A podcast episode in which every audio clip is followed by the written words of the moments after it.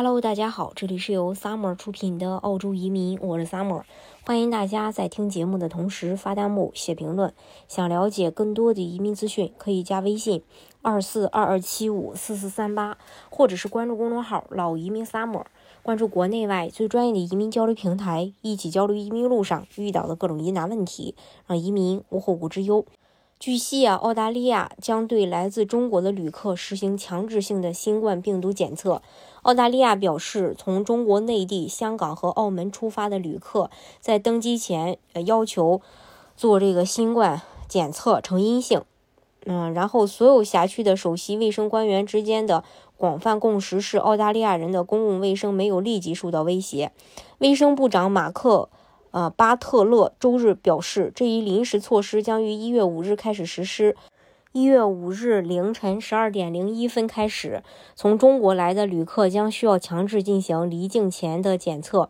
马克巴特勒表示，幸运的是，在澳大利亚我们有成熟的疫苗和治疗方法，以及较高的潜在人群免疫力。然而就在前几天，媒体还表示，澳大利亚一定不要对中国的新冠疫情反应过度。澳大利亚总理也曾明确表示，他决定目前不改变对来自中国的旅客的入境规定。尽管中国旅客中会有一定比例的人感染这个新冠病毒，但是澳大利亚已经不再试图阻止病毒在本国传播，而是选择与病毒共存。另外，报道称，除了来自中国大陆的游客外，这次的强制性检测要求同样适用于来自中国香港和澳门的旅客。除了限制来自中国的阳性旅客入境，政府还打算按照首席医疗官的建议，采取额外的措施来收集信息。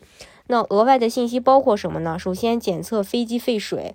据马克巴特勒介绍，这是澳大利亚的一项创新措施，目前已在包括美国和欧洲在内的世界各地得到借鉴。2. 审查和加强在全澳范围内的社区废水检测安排。3. 在机场为旅客在抵澳时进行自愿抽样检测。4.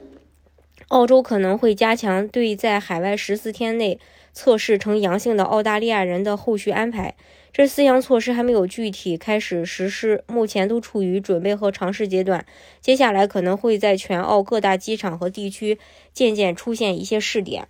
大家如果想具体去了解澳洲的移民政策的话，可以加微信2422754438，或者是关注公众号“老移民 Summer”， 关注国内外最专业的移民交流平台，一起交流移民路上遇到的各种疑难问题，让移民无后顾之忧。